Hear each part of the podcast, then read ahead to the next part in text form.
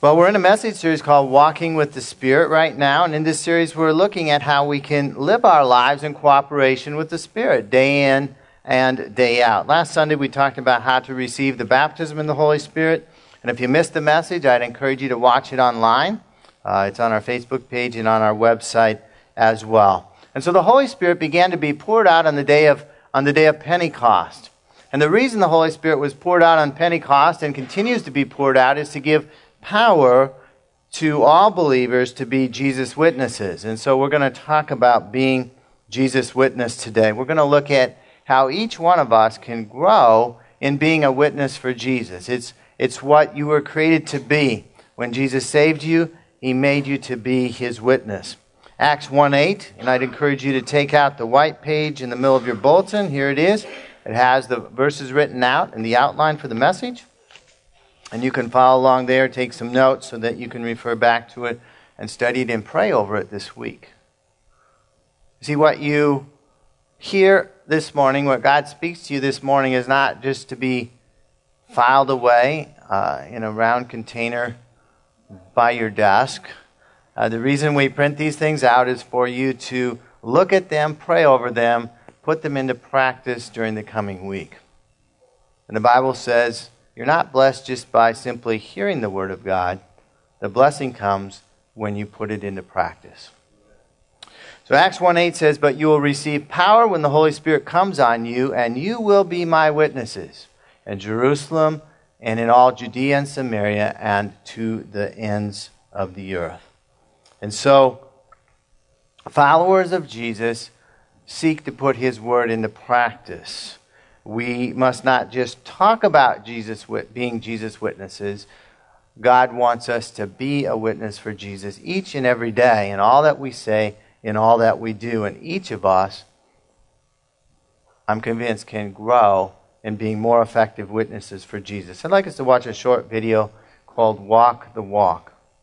So, God wants us to walk the walk. He wants us to put what we know, what we've heard, what we believe into practice in our lives. In order to walk the walk as Jesus witnesses, we need his power, we need to receive the power of the Holy Spirit, and we need to be prepared.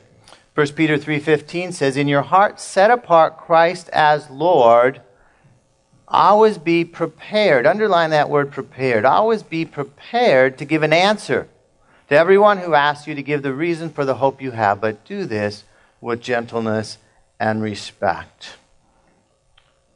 And so, if we are going to be prepared to give an answer to the questions that people have, what do we need to do? Uh, we need to prepare. Uh, we need to study. We need to take pains to understand what God wants us to do and say.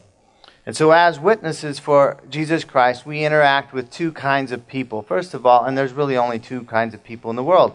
The first kind is unbelievers, people who have not yet made a commitment to Jesus Christ. Second type is believers.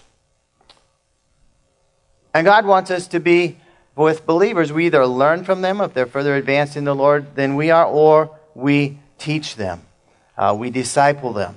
And so sometimes we put so much emphasis on reaching unbelievers that we forget that part of being Jesus' witness is to help believers to grow up, is to help believers mature in the Lord. And so being a witness is both speaking to unbelievers, leading them to the Lord Jesus Christ, and being a witness to believers as well, and helping them to grow and, and grow in the Lord as disciples of Jesus. 2 Timothy 2 2 says, And the things you've heard me say, Paul writes this, in the presence of many witnesses, entrust to reliable men who will also be qualified to teach others. And so Paul is saying here the things that you've learned, the things that you have understood, the things that you are putting into practice, you are to teach to others. You are to teach to others so that they in turn can teach others. And you see the chain multiplication. As a disciple of Jesus, a follower of Jesus, causes other people to follow Jesus, and they in turn are witnesses to yet others. In our life groups, in which many of you are involved, they're small groups that meet uh, two or three times a month for prayer, fellowship, and discipleship, we've been going through the Thrive Handbook for Christian Growth. And this uh, curriculum is, is 15. It goes through 15 basic concepts that help every believer grow in their faith with God, grow in their spiritual walk. And I believe uh, our vision as a church is that each person here would benefit from going through this teaching, from going through this curriculum. It's very word based, very Bible based, and it's very effective at, at teaching the things that God wants to teach us so that we may continue to grow in Him. And so, our plan, many of you have gone through it or are going through it. No groups are completed yet. Uh, we'll probably finish sometime uh, this summer. Most of the groups will finish.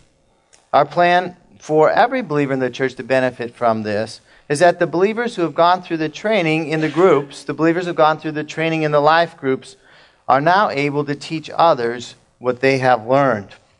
And our vision is that they would teach others, not in groups uh, for the most part, but one on one.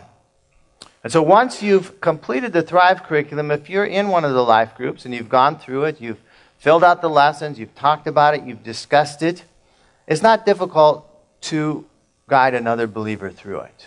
You've been through it, you simply assign the lessons, and you go through the questions with them, and you see what they have, uh, what they ha- have answered. You pray for them. Uh, this type of discipleship ministry has been used effectively in many churches. It's a very flexible approach. As new people uh, complete the curriculum, they're then available to teach others. And so, as the church grows, you become uh, more and more people become able to disciple others and be ready for new disciples as they come into the church. And so, if you're in a life group now, uh, you attend regularly, your group leader will be asking you in the coming weeks to make yourself available to disciple others, uh, that you'll be able to help others go through the curriculum, others that want to learn more about Jesus Christ. And we encourage each of you to make yourself available uh, for that. If you're not in a life group, and maybe you don't even know what I'm talking about, we actually have a sample curriculum over on the table between the doors of the Thrive Handbook for Spiritual Growth. You can take a look at it. I believe that it would be very helpful for every person to go through it. And so, if you're not in a life group and you haven't received this training, uh, beginning today, you can sign up on your Connect card, I believe. Your Connect card is in your bulletin. Yes, it says on the little flap there under sign up, it says Thrive Spiritual Growth Discipleship. And if you're interested in uh, learning this, this discipleship, going through this curriculum with somebody, we encourage you to check the box. And we are then going to work on matching those who have completed the training with those who want to go through it. And uh, we encourage you to. Uh, to do that, and then the two people will work together for a schedule that works for both of you to begin the discipleship training. So it's very, very flexible. If you have questions, we'll be talking more about this. You can talk to me, or you can contact one of the life group leaders, which are listed in the bulletin. So today, let's get back to preparing to be Jesus' witnesses. Let's look at some of the basics of sharing God's plan for people. 2 Peter 3 9 says, The Lord is patient with you, not wanting anyone to perish, but everyone to come to repentance. When I was younger, we used to witness and we used a tract, I think it was from Billy Graham or something, that said, God has a wonderful plan for your life. And it's true. God has a wonderful plan for each in every person's life. He doesn't want anyone to perish. He doesn't want anybody to go to hell. He wants everyone to have a relationship with Him. And you get that relationship with God by repenting and putting your faith in Jesus Christ. I just might add here some people misunderstand this verse and say that everyone is ultimately going to be saved because God doesn't want anyone to perish. And that is God's will, that no one perish that everyone repents. The, Jesus clearly taught, and other places about clearly teach, that all are not going to repent. And so we present the message. Some repent, some do not. But God offers his wonderful plan to everybody as a free gift. He holds it out there, this wonderful gift of eternal life in Jesus Christ. And that is the plan that we should be talking about to everyone we know. as witnesses for Jesus Christ. It's the most important aspect of life. It's the most important gift that we've received if we're a believer here this morning. And sharing that plan, God's wonderful plan for people's lives, lives is part of being Jesus' witness. So what is God's plan for people? First of all, it's to receive God's love. John 3:16, surely the most famous verse in the Bible, it says, "For God so loved the world that he gave his one and only son that whoever believes in him shall not perish but have eternal life." And so God loved the world so much. He loves each and every person in the world. He loved them so much that he sent Jesus. He sent his only son to this earth to die on the cross for our sins, to sacrifice his life that the people Jesus loves and God loves might have a relationship with him. And so God offers this gift of forgiveness freely to, to every person on this planet, to everyone. But the gift must be received. It must be opened. And how do you receive this gift that God offers to each and every one, this gift of eternal life? You receive God's gift of love by believing in Jesus Christ, by trusting your life to Him. And the end result is that God grants you eternal life. You're not going to perish. You're not going to spend eternity separated from God. You're going to spend eternity with Jesus and God in heaven forever and ever, enjoying His love. And so the first part of God's plan for people is that they receive His love, that they open the gift of eternal life that He has for them.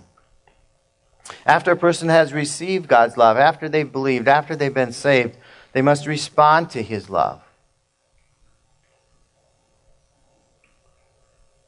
Luke 10 27, this is often called the Great Commandment. The first part of it is it says, Love the Lord your God with all your heart, with all your soul, and with all your strength, and with all your mind. Now, how can we love God? We can love God, the Bible tells us, because He first loved us. It all begins with God, it doesn't begin with us. We were in sin, we were in rebellion, we were rebels against God, but He loved us first. He sent Jesus to die for us when we were His enemies. And because He loved us first, we can love Him back. And so we respond back to God's love after we receive it by loving Him. And we don't just love God with part of who we are. We don't just love God with 10%. We, we love God with everything we have. That's our only response. He gave us everything He had. He gave us His only Son, His one and only Son. And we must love Him back with all that we have, with all our mind, with all our strength, with all our souls, with all our hearts. And as we do that, our relationship with God grows. He loves us, we love Him back that builds a relationship. In human relationships, if somebody loves somebody else and that person doesn't reciprocate that love, is there a relationship there? No, I, mean, it's just a one sided thing. It's maybe a bit odd, right? I, I love this person and they don't want anything to do with me. Uh, that's not going anywhere, is it? And so God loves us. In order for us to have this relationship with God, we must reciprocate. We must love Him back. A person who has truly received God's love is going to respond to that love by loving God back and all that, that those words encompass. Jesus said in John 15, 14, You are my friends if you do what I command. You are my friends if you do what I command. In other words, Jesus is saying that those who have a true relationship with Him, those who are His friends, are those who obey His commands. That's how our love for Him is expressed. That's how our friendship with Jesus is expressed by obeying what He tells us to do. Now, we could express that same truth negatively. Would, he would be saying to us, if you don't do what I command, then you aren't my friends. That is, you don't really have a relationship with me. And so those who have truly received God's love will in turn respond to God's love by loving Him back and by obeying everything He commands. And as you love God back, your relationship with Him uh, grows stronger and stronger. As you obey Him, your trust in Him increases. Third step in God's plan for your life is to release God's love to others. The second part of the Great Commandment is to love your neighbor as yourself. The first part was to love God with everything you have.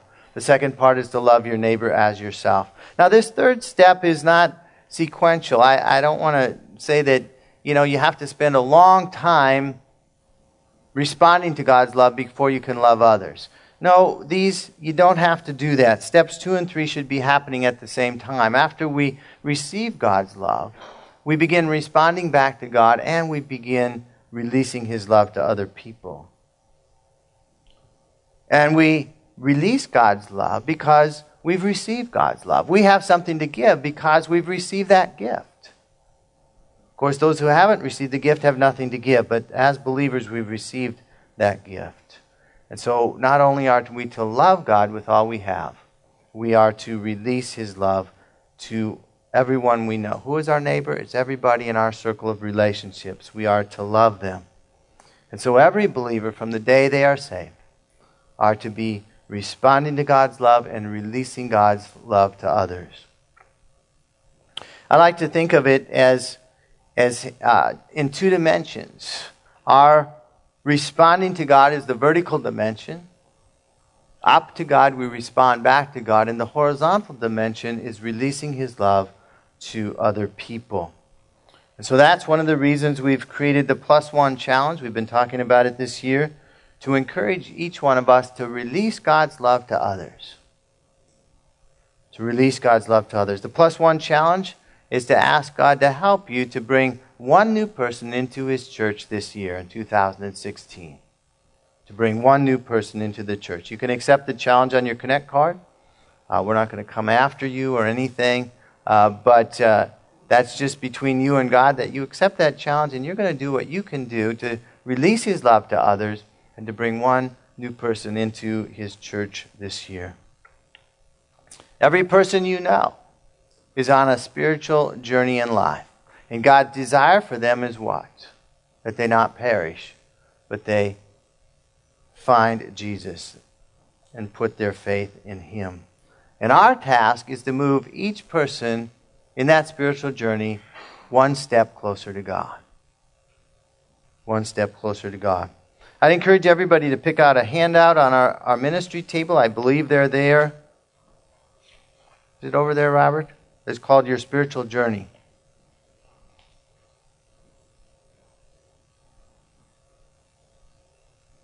Very good. Just making sure I don't point people in the wrong direction. But it's called Your Spiritual Journey. We mentioned this maybe once before. And inside this handout uh, is seven stages in people's spiritual journeys. I know you can't read this from here. Uh, but there are seven stages here, beginning on the left with people who are totally not interested uh, in spirituality, not interested in Christianity at, as, at all. In the middle, there's a cross. Maybe you can see that. That's a point where a person commits their life to Jesus Christ. And over to the right is where a person has grown in their Christian life, matured. Uh, they are reproducing, they are leading other people to the Lord. So I'd encourage you, if you haven't before, pick one of those up, read the descriptions, and see where you fit in. First, look at yourself. Where do I fit in? Am I a believer? If I am, how committed am I as a believer? Then think through where your friends may fit in. Then begin to pray that God would use you to move them in their spiritual journey closer to where God wants them to be. You can even use this handout to show to people and ask them, Where do you think you are?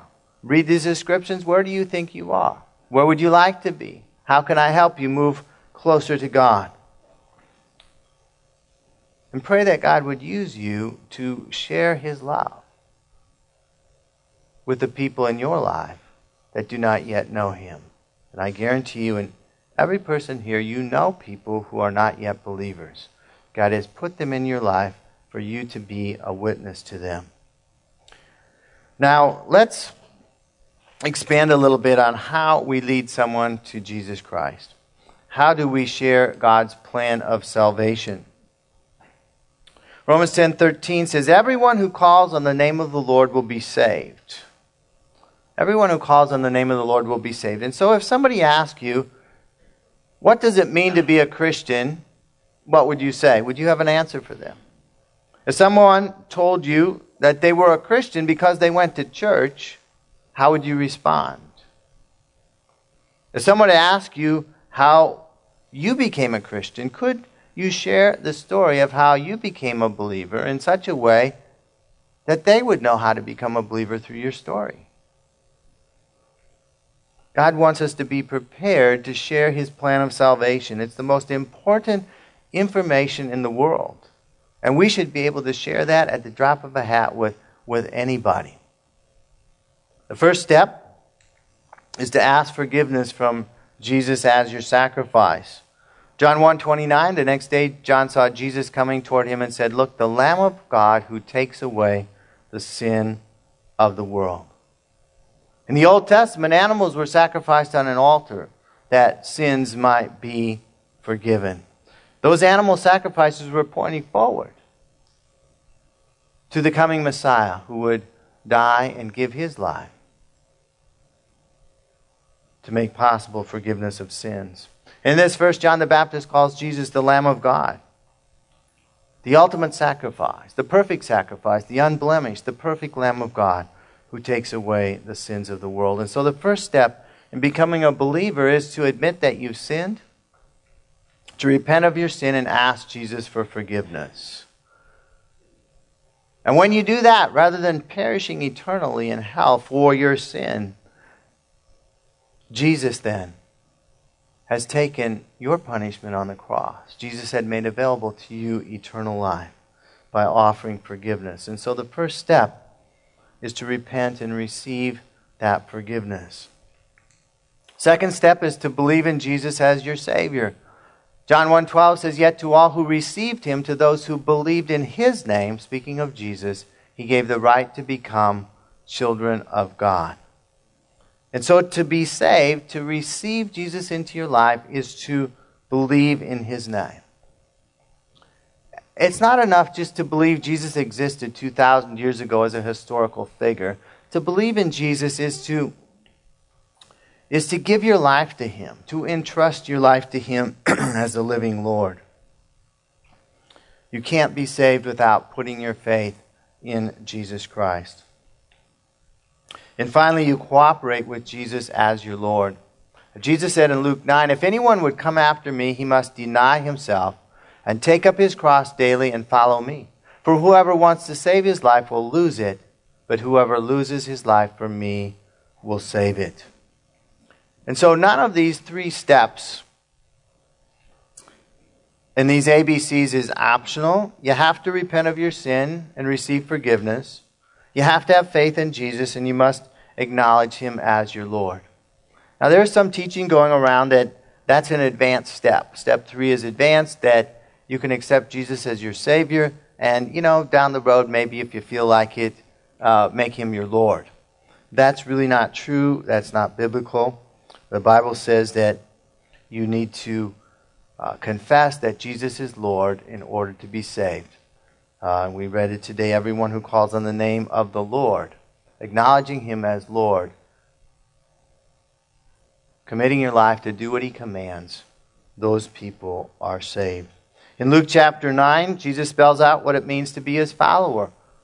It means you make him his Lord. You deny yourself. You don't no longer do what you want to do. You do what he wants you to do. You take up your cross daily. You follow Jesus. To follow Jesus is to follow what he tells you to do, it's to obey his commands, the things that he tells you through his word and through his spirit. We lose our old way of life in order to gain a new way of life in the spirit. Paul puts it this way in Romans 6:22. Now that you've been set free from sin and have become, might underline this, slaves to God. The benefit you reap leads to holiness, and the result is eternal life. And so Romans 6 teaches that an unbeliever is a slave to sin. Sin is the unbeliever's master. No matter what they think, that is the spiritual truth. And when you are saved, you are set free from sin, but you are not, however, free to do whatever you wish. You're set free from being slaves to sin in order to be slaves to God. Every person on this planet is either a slave to sin or a slave to God. Now, not everybody realizes that. But they are.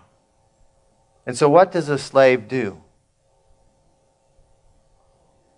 He obeys his master. He does what his master tells him to do. And so, a slave to God obeys Jesus in everything because Jesus is his Lord.